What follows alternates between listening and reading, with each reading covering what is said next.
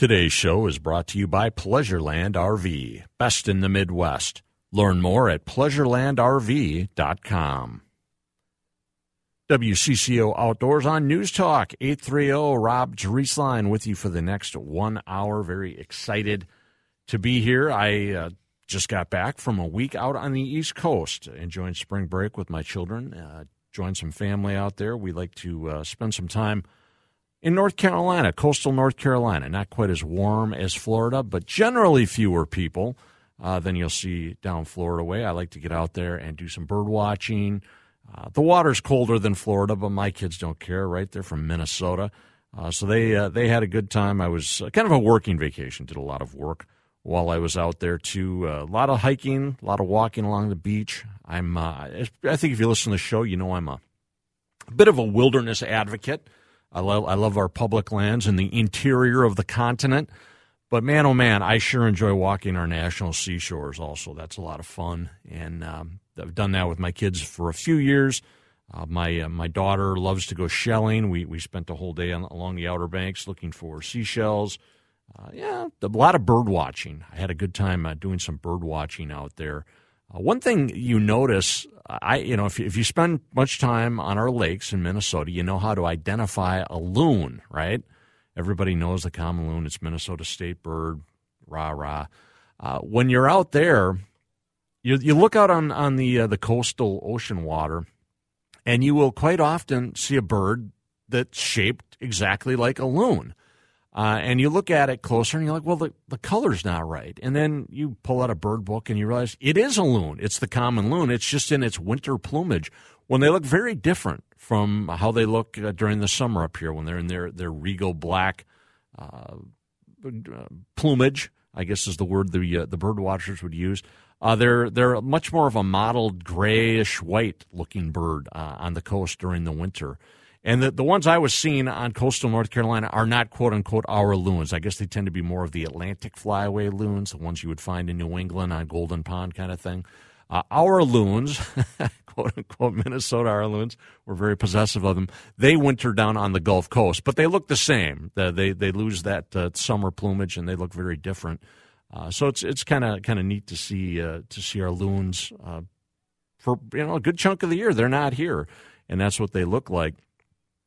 You know, one thing I, you, you, sometimes think about is migration. I, I don't know, maybe most listeners don't think about migration, but think about how, how much work it is to migrate, right? To, to hop up and fly from northern Minnesota all the way to the Gulf Coast and spend your winters there. And then, you know, right about now, they're going to start getting motivated to fly back up. And sometimes I wonder, what, what's the point of flying back to Minnesota? You got open water down there year round. What's the idea? And bird watchers who are much smarter than me will explain that and you talk about well there's food up here et cetera et cetera uh, opportunities that, that you don't have. But one thing that dawns on me while i'm watching a loon bob around out in the waves in, off coastal north carolina is that is a tough environment. Uh, you're dealing with tides you're dealing with heavy winds you're dealing with waves you're dealing with predators. I mean everything in the ocean's trying to eat you uh, and when you watch that and, and, and you see some storms roll through, you could see why a loon might say, you know what, I'm I'm going to head north for the summer where the waters, yeah, we, we get some heavy winds and some waves on some lakes. Only. But trust me, it's a heck of a lot calmer uh, on a Minnesota lake than it is uh, it is off coastal North Carolina. Uh, and, I, and I see why perhaps they, they bail out and decide to do their nesting up here. So, anyway, some thoughts on, on the loons that I watched out in coastal North Carolina the big story that broke while I was gone this week, uh, down on Pool Six of the Mississippi River. Um, yes, they, they, they call the sections of the river between the dams pools because in a way they're more like a series of lakes than uh, than a river. That's a whole other rant that I, I will get into another time perhaps. But uh, Pool Six, that's my old stomping grounds. That's where I grew up hunting and fishing and being a river rat and just learning to love the outdoors. Uh, Pool Six, in my opinion, and I'm slanted because it's it's where I grew up. I think Pool 6 is the most pristine part of the Mississippi River downstream from the Twin Cities. Obviously, upstream, Mississippi River is a free flowing natural river and it's gorgeous. You get downstream, you've got dredging. It's a very different type of body of water than the St. Croix or even the Mississippi River upstream from the Twin Cities. But it's a gorgeous chunk of river, and like I say, I think in many ways, I think I think Lake Pepin has filtered out a lot of the pollutants from the Twin Cities by the time you get down to Pool Six, and so I love it down there, and I think it's a beautiful part of the river that's perhaps underappreciated, which is just fine by me because then I can go down there and, and not be overrun with people. But the big story is that Pool Six, uh, commercial fishermen caught 30 invasive carp in I guess one day, or I don't know if it was one net uh, that was all of the news this week. Uh, we're talking about the Asian carp that are working their way up from the south. They got loose from southern fish farms. Uh, distinctive from the European carp, which has been here uh, for over 100 years in this part of the world. Also invasive, also arguably our most destructive invasive species in a lot of ways, very damaging to a lot of wetlands. And it's because of the invasive European carp that we're worried about invasive Asian carp that are working their way up. There's four species: what bighead, silver, grass, and black carp. I think are the four names uh, that are originally from Asia that were released on these southern fish farms and are working their way up. They're very destructive. They jump out when boats come up. You've probably seen the footage on the Illinois River, the damage they cause, uh, and it's heartbreaking for me personally to think that that stretch of river could be a spot where these invasive species are now hitting critical mass and could be really damaging uh, you, they've they've wrecked a good chunk of the Illinois River. Uh, I've always said if they get into the Minnesota River, the Minnesota River looks a lot like the Illinois River to me, and I think they'll be every bit as damaging to the Minnesota River. And I worry that they're going to be you know, really destructive for the Mississippi also. Um, I hate to think about a kid, 12, 13, 14, 15, 16, 17 year old kid like I was, having the time of his life learning to hunt and fish on the Mississippi River. Uh, dealing with a less interesting and a less pristine place than I did 30 years ago because uh, invasive carp uh, have now uh, potentially hit critical mass in that area. We'll, we'll have a follow up story on that, I presume, in, in outdoor news. There's a whole whole bunch of hair, a whole bunch of uh, baggage attached to that. Like, when are we going to in, in, install some sort of barrier, like at Lock and Dam 5A, to stop these fish from advancing upstream and, and wrecking havoc? Uh, on Lake Pepin and other waterways north of Minnesota River, St. Croix. That whole conversation is a little bit frustrating for me because it almost means like we're just saying, well, downstream from 5A, we're just writing it off, which includes Pool 6, which I just described as, uh, as an important spot for me. Uh, so we'll, we'll talk more about that story in coming weeks.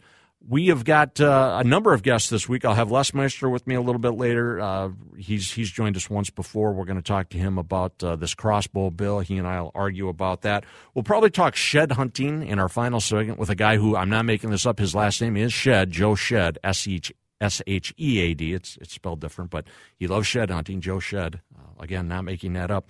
Uh, but when we come back after this first break, we're going to talk with Brad Lila, the gentleman who caught the, the big uh, state record tying catch and release northern pike. So don't go away. Lots more WCCO Outdoors coming at you after these messages. Welcome back, everybody, to WCCO Outdoors. Rob Drieslein with you for another segment. Uh, we go till 6 o'clock. Uh, normally, you'd have 60 minutes then, but not tonight. No 60 minutes on WCCO radio this evening. Blois Olson will be hosting his latest Fluence Forum. Uh, that's a panel of guests to talk about caregiving and long term care across Minnesota. So stay tuned for Blois at 6 o'clock. Then at 7, Timberwolves pregame show, and 7.30, Timberwolves at the Golden State Warriors. So lots cooking on the station as, it, as the clock unfolds this evening. Uh, I want to jump in immediately with my uh, next guest, uh, a gentleman who caught a big old northern pike on Lake Mille Lacs. Uh, his name is Brad Lila. Brad, are you with us? I am, yes. Hey, Brad, thanks a lot for joining the broadcast. I appreciate you uh, calling in. Uh, congratulations. You are uh, with the co owner of the state catch and release Northern Pike record. Uh, big pike you caught on Lake Lacs on January 22nd. Uh, uh, gosh, pretty proud of that. You, you, you're, pretty big time fisherman and, and feeling good about owning a record like that? Uh, yeah, yeah. Thank, thank you very much. Um, yeah, I am pretty proud of it. You know, you fish your whole life for uh, for something like that, for even an opportunity like that, and uh, to actually get get the fish through the hole and uh, get a measurement on her and get her back. Uh, yeah, it's a heck of a yeah, heck of an accomplishment after spending a whole life trying to trying to catch a big fish like that, right? Absolutely. Well, it so it measured forty six and a quarter inches, and uh, another guy and I were talking about what what the estimate was on the weight. What what do you have any idea between? I, I'm I'm probably putting it between twenty five and thirty pounds. Is that what you were thinking?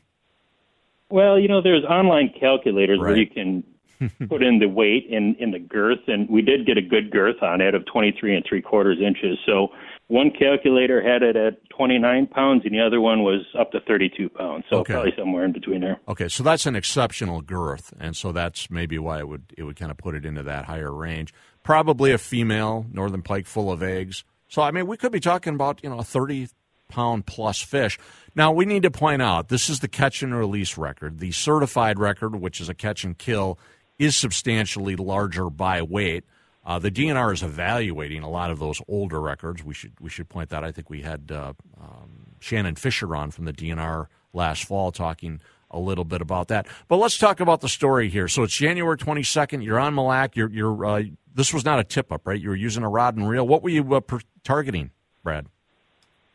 Yeah, so it it was kind of a tip up. I was Okay. using a finicky fooler, which is basically, uh, you know, you put your rod out there, so it uh, it acts like a tip up, and a flag goes off. Oh, okay. But then you have the ability to, yeah, But you have then- the but then you use can- a rod. Then, so Yeah, then you can play it with your rod. Interesting. Yeah, good. yeah, yeah, exactly. Um, no, I, I was targeting uh, targeting big pike. Okay. I had uh, I had I had a big uh, big sucker minnow down there, about a ten to twelve incher, and uh, yeah, it happened. It worked. Nice, nicely done. You you played this fish for thirty minutes. Why was it important to you to uh, release it? You could have kept it, right? Um, you know what? It, it, was, it was important for me to release her, but on Mille Lacs, um, you can't keep a fish over 30 inches. You can't keep a northern over 30 inches, regardless. So even, even if I wanted to keep her, I, I couldn't have, but uh, I would have released her anyways. Shame on me for not knowing that. Uh, I didn't. I didn't realize you can't keep a pike longer than thirty inches on Lake Mille Lacs. That year round, or was is that an ice regulation? Yeah, I think that yeah, it's year round. Okay. All right. Well, I want to encourage folks to always check the regs before they go. Either way, the northern pike season is closed statewide on inland waters until the uh, what the May thirteenth fishing opener. So uh, you got a lot. People have lots of times to nail that down. Uh, but uh, yeah, so you were uh, you played this fish for thirty minutes. You you were using braided line, you said, but you were a little worried that what your fluorocarbon might uh, pop once it hit the ice.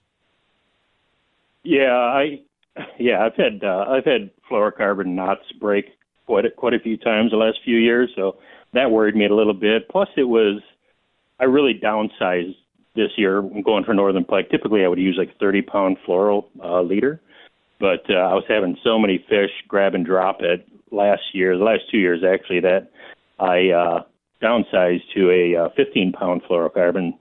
So I, I wasn't so sure that uh, it'd be able to handle a you know big big northern cutting at it, and it actually held up.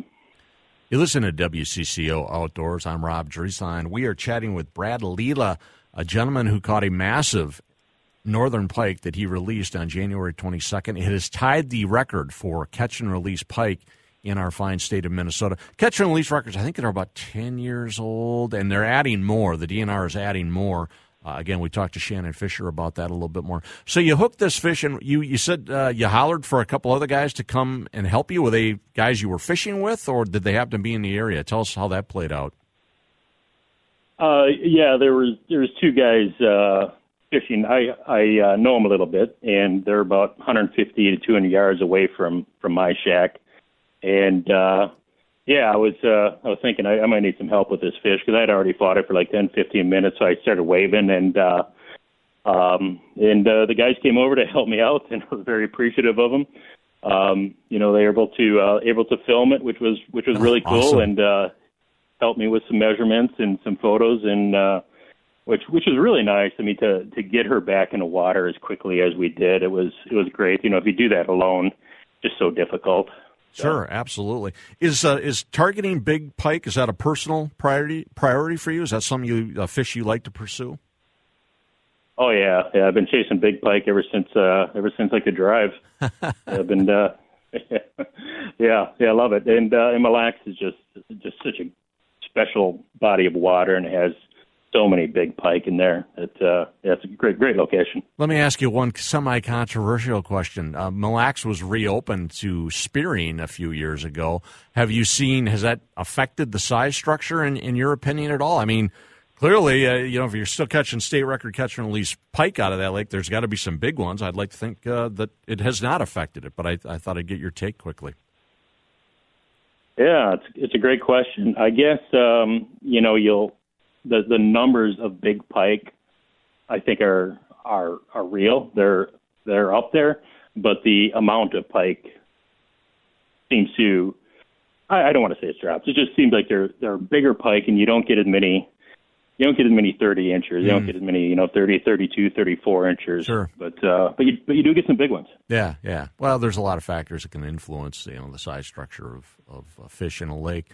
Uh, do you you uh, yeah, exactly you catch any walleyes while you're at it? What uh, you got a personal forecast for uh, walleye fishing up there by any chance?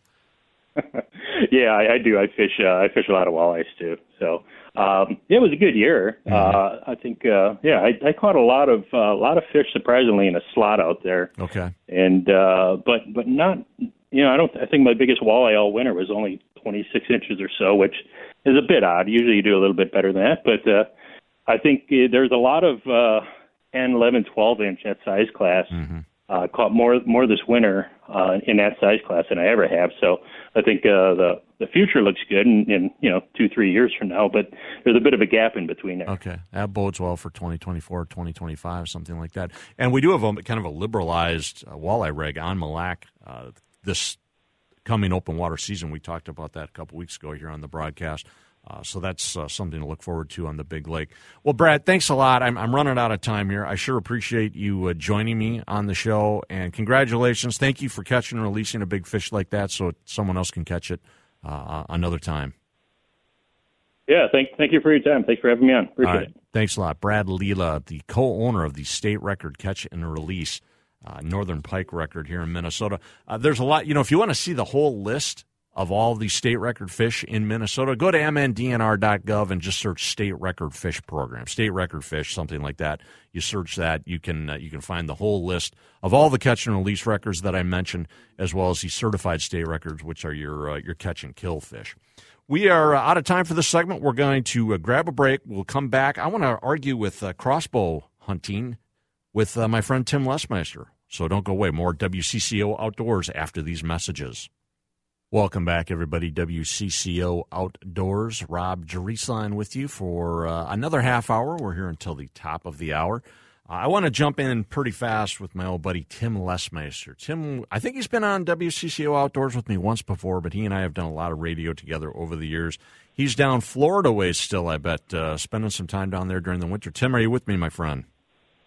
I am, and I'm still in Florida. You are correct. Uh, out today uh, chasing what we thought was going to be some uh, big sheephead out about 20 miles out uh, in the bay in the uh, in the uh, Gulf of Mexico, and it was um, nothing what we thought we were getting into. A sheephead, there weren't any.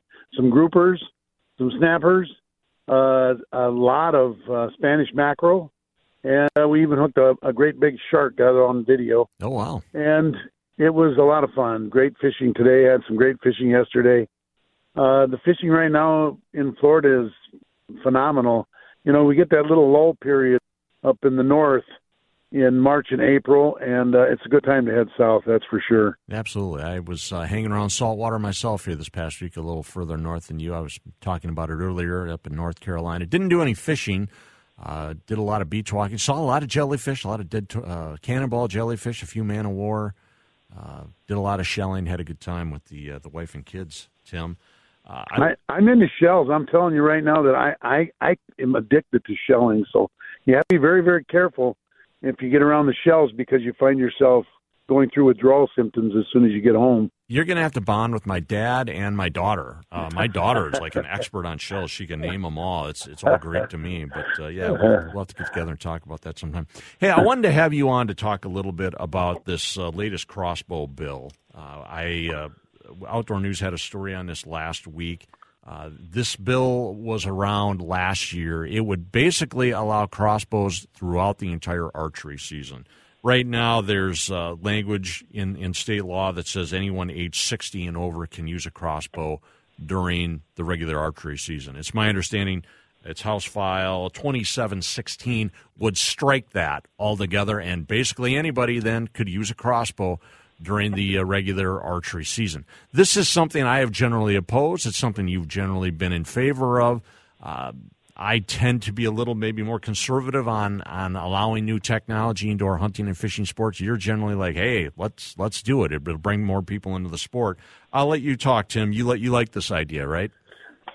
Well, I think that there's going to be a lot of gnashing of teeth, there's whining and crying, howling and screaming, and what we're going to see is all these guys that are using compound and traditional bows during the archery season are going to be just literally yelling at the top of their lungs to make sure that this thing doesn't go through. But there's enough support right now. I honestly believe it's going to pass, and it's about time.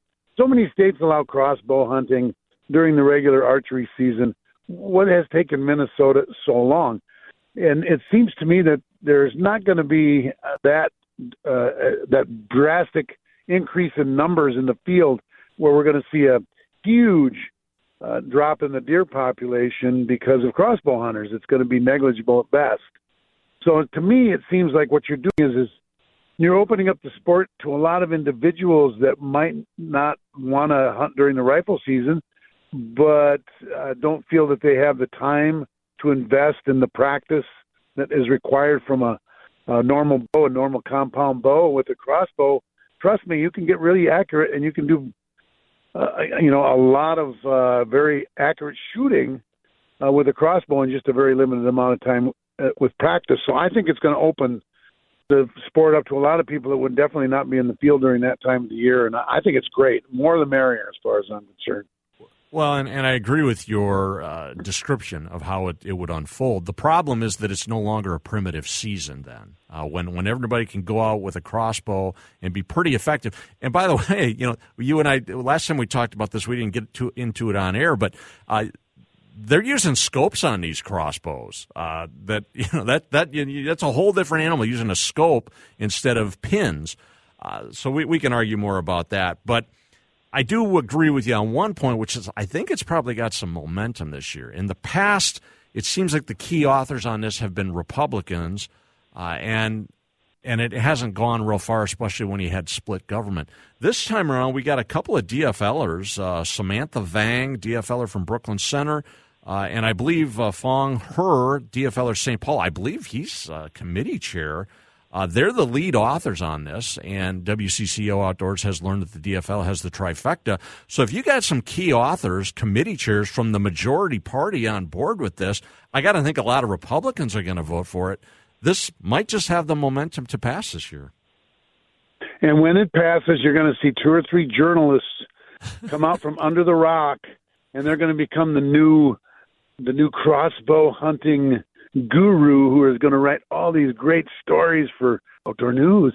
And it's going to be all about how you can uh, set up in certain quadrants of the woods to get that nice long shot. You know, I mean, it's there's so many facets to, to the different styles of bow hunting. Traditional bow hunters used to scoff at the compound guys when they yeah, first came around. They had fair. stabilizers on their bows and they had sight pins and and you know it was like, oh man, you can stay there and just draw your bow and hold for an hour, and it was like that. That's not even archery. And then and all of a sudden, the the the guys that were shooting those traditional bows made the transition into the to the compound bows because it was fun. It was a great sport, and you're going to see that too now with a lot of these older guys that are you know shooting an 85 pound let off compound bow or even having a little difficulty pulling those back now are going to shift into the crossbow, and the guys that are in the compound bows are going to go, "Oh, you guys are, are you know, you should." You know, you know, we look down upon you with these crossbows, and yes, sometimes the scopes are actually more expensive than the actual bow. Yeah. But the accuracy is uh, phenomenal. I, I think the jump from traditional archer to compound is it's significant. It's not as significant as the jump from a compound bow to a crossbow. I, it's a whole different animal.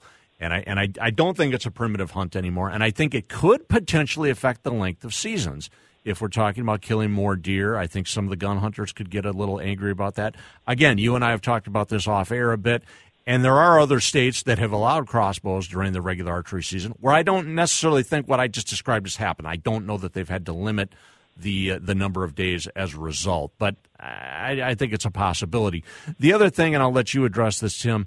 Uh, if everybody, I think there'll be a short term blip. It'll be a nice economic gain for the outdoor industry in the state as everybody runs out and buys a crossbow. Uh, the problem is, unlike compounds, which guys tend to replace every three or four years, that doesn't really happen with crossbows, correct? That's not going to happen because the crossbows basically stay in tune. They don't have to be serviced. Uh, they are, you know, pretty much right out of the box, ready to go. And again, it's just a matter of mounting the scope on properly and getting it sighted in. At that point, there, uh, you'll probably never take that bow in for service. Uh, they're they're just that reliable. Yeah. And as far as the season goes, I wouldn't shorten the season. I would I would make the season longer, uh, but I would actually uh, just limit the amount of uh, antlerless tags that, that go out to these certain oh. regions. Uh, well, Tim, that's going to anger the gun say. hunters. That that's going to mean the gun hunters get fewer antlerless tags. That's exactly my point. They're not going to like that. There's going to be backlash to that, right? Oh, there's going to be backlash all the all okay. around from right. traditional guys, the the compound hunters, the firearms hunters. I, I venture to say that even the muzzleloader guys will figure out some reason why these guys shouldn't be out in the woods with their crossbows. But do you remember for how long it took us to get scopes on the on the muzzleloader mm-hmm. rifles? It was crazy, and it was it was very uh, controversial. And you and I argued about you you and I argued a lot about that. And I will offer a mea culpa. That ended up kind of being a non a non issue, a non thing. I think the same thing's going to happen with the well, not exactly the same thing. There's going to be more deer taken early season. There's no question about that. Mm-hmm. But what they should do is they should uh, they should manage that that deer population using you know antlerless quotas and uh, and uh, the uh, buck management practices and allow the seasons to you know literally make a, a whitetail hunting you know basically all fall into the midwinter. I mean, come on. I think you need to write a column about that for Outdoor News, Tim. I think it generates some nice letters to the editor. I can do that. I will. Yeah, yeah, good topic. Well, hey, thanks for uh, joining me for a segment. Good content as usual. Always fun to banter with you and argue a little bit about uh, some of these topics, and uh, we'll do it again. We'll see if this actually passes. I, however you feel about it, I think this could be the year. And, and like you and I talked off air, I, you know, I'm starting to feel like uh, the crossbows during the general archery season is uh, what's the Japanese proverb? Uh, get out of the way of, of a tsunami. I, I, think it's inevitable. Yeah, I do too. I have my fingers crossed that it's going to go. And yeah, Rob, it's always fun. All right, thanks a lot, buddy. Take care. All right, we'll see you. That's our friend Tim Lesmeister. You can read him at Outdoor News, outdoornews.com. Why don't we uh, get in a break? We're going to talk uh, about shed hunting with a gentleman named Joe Shead when we return. Tis the season for shed hunting. You're listening to WCCO Outdoors. Final segment of this week's broadcast of WCCO Outdoors. Rob Drieslein here until the top of the hour. Then uh, stay tuned. No 60 Minutes tonight. Instead, Blois Olson will host his latest Fluence Forum. Uh, the topic is caregiving and long term care across Minnesota. So stay tuned for that. That'll run from 6 to 7. Then 7 o'clock, Timberwolves pregame show. And then the T Wolves at the Warriors at 730. But hey, we got a few more minutes to talk uh, one more outdoor topic, and I want to have a gentleman join us. He's a regular contributor to my newspaper, Outdoor News, uh, outdoornews.com, and his name is Joe Shead, and the topic is shed hunting. Uh, Joe, are you with me? I'm here, Rob. Hey, I appreciate you checking it out. Joe, you live uh, up in the what Duluth Superior area, and I'm just curious. Did you get a good look at that aurora borealis this past week? I did. It was probably the best one I've ever seen. It was awesome. Yeah, I, I happened to be be on spring break down in uh, North Carolina, so I, I didn't see it uh, this year. But uh, man, oh man, it it sounded like it was like a top fifty solar storm of all time, and some of the best uh, viewing of the Northern Lights that folks have, have ever seen. Uh, you got you got a good look up there, huh? Yeah, it was it was pretty incredible. Awesome. Well, Joey, every year, yeah, you submit a story or two about shed hunting. Uh, we're talking about looking for antlers that white-tailed deer and, and, other species, elk, moose, uh, antlers that they have dropped uh, toward uh, as as we get into the heart of winter, and then they drop into the snow. And now, as the snow is receding, a pretty good time to go look for them. Uh, how did you get so into shed hunting? Um, I guess it started back when I was in college. Um, uh, one of my roommates back in college was, uh, you know, an avid hiker, and he would just go out hiking in the woods and kind of a naturalist type. And, and uh, he found some, uh, you know, and I'd heard about shed hunting before, but it just seemed like you know a mystery. Like how do you how do you even go about doing it? And then he found some one day on a hike and just brought him home and just kind of looking at him and turning them over in my hands and it got me fired up. And so uh, he's the one that kind of got me into to going looking for him. Well, where did you go to school? Was it in good uh, whitetail deer hunting country? Yeah, it was uh, UW Stevens Point over in Wisconsin. Ah, yeah, you bet. Yeah, a lot of a lot of great deer hunting in Wisconsin. A lot of a lot of great deer habitat. You know, deer are a species of the transition, they say, and you look at a map of Wisconsin, that whole state is like transition zone. That's why there's so many deer, and it's it's a great place to grow deer and, and grow nice antlers for uh, for guys like you to go search for them. So what? So did I kind of summarize it accurately? Uh, they drop their antlers what January, maybe even into February, and so right now, as the snow is starting to recede, is a really good time to find these antlers that have that have dropped. Correct? Yeah, I mean this is this is my favorite time. Is you know you can go out there and chase them around all winter long as they as they fall off, and I I used to do of that, but um, you know our, our deer numbers up north are so low right now. I just I'd rather just you know wait till they're all down, wait till the snow is melting, rather than you know keep you know beating the same trails over and over. But yeah, this is definitely my favorite time of year as that snow starts to melt away and all the antlers are down. I actually did see a buck uh, this week, a pretty nice one that still had a full rack. So, no kidding. Wow. They, they should be mostly set out by now. Man, by the end of March, still a a, a, a, a whitetail buck still holding his antlers. That's uh, that's pretty incredible. Yeah. So, any tips, any tricks? I, I, mean, are there some key places that you tend to go look? Are there logical places to search for antlers, or is it pretty darn random? Yeah, I mean, it's I would say it's kind of like you know being a fisherman. You don't just show up at a lake and just start casting. You know, you're looking for structure, you're looking for weed beds or drop offs or rock piles, something like that. Um, it's the same as sheds. You know, it's not just blindly walking through the woods. Um, um, I'm always keeping direction in mind. I'm always, you know, I'm looking for that south-facing hillside or the southern edge of a forest where where it gets more direct sunlight. Um, the deer will sit there like a cat on a windowsill, soaking up the sun there. And uh, you know, the snow melts there first. It's easier for them to travel, easier for them to find food. So that's that's one thing I'm always looking for. Um, you know, obviously, bedding areas really close to food sources. Um, if you have an agricultural field, um, you know, and, and like you know some nice bedding area like pine trees or cedars or something like that that are really close by, that's you know that's really good. And you know, it makes the deer don't have to travel far to to go between food and cover. So that's always something to look for too. What about uh, like fence lines? Will sometimes deer, you know, when they're crossing over or under a, a, fence line, sometimes maybe you know nick their antler and just enough to knock it off. Had any luck uh, around fence lines?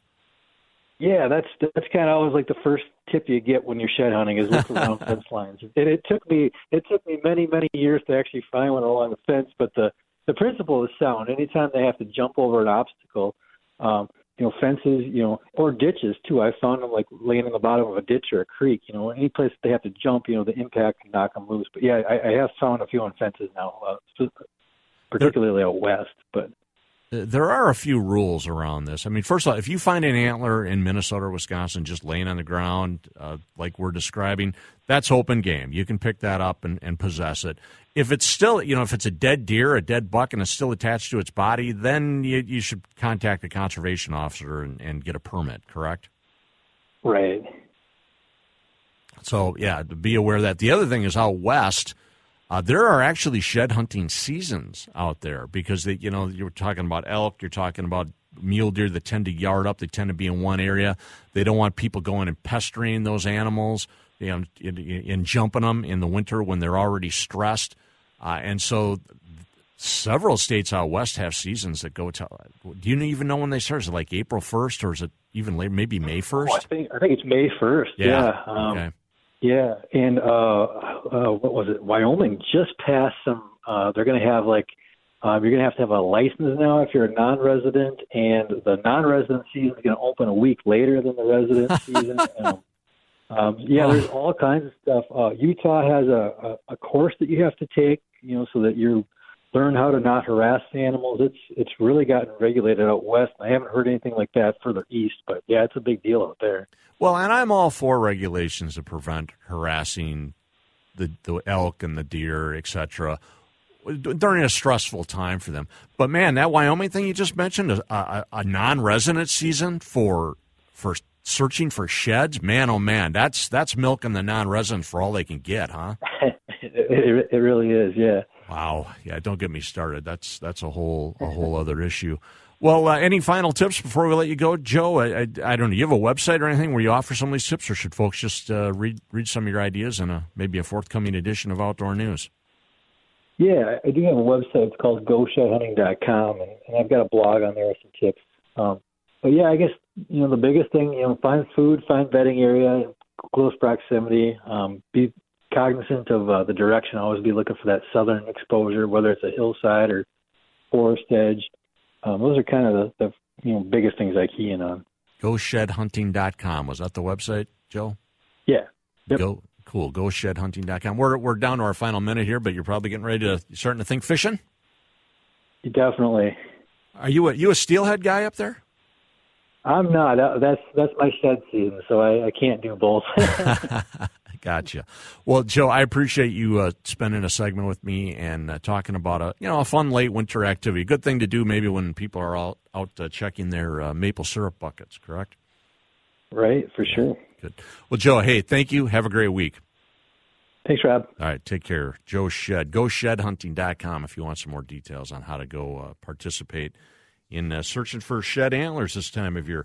Well, hey, great stuff. I appreciate uh, all our guests. Uh, we had uh, Joe Shead, we had uh, Brad Lila talking to us about his big northern pike, and we had my friend Tim Lesmeister arguing with me about whether or not we should allow crossbows during the archery season. Uh, reminder: there is no 60 minutes. We've got Blois Olson coming up next, and then the Timberwolves. seven o'clock pregame, 7:30 tip off. I want to thank Jonathan Lowe here. I want to thank uh, all our listeners who joined us for the past hour. Everybody have a great week out of doors. Rob Drieslein signing off for WCCO Outdoors.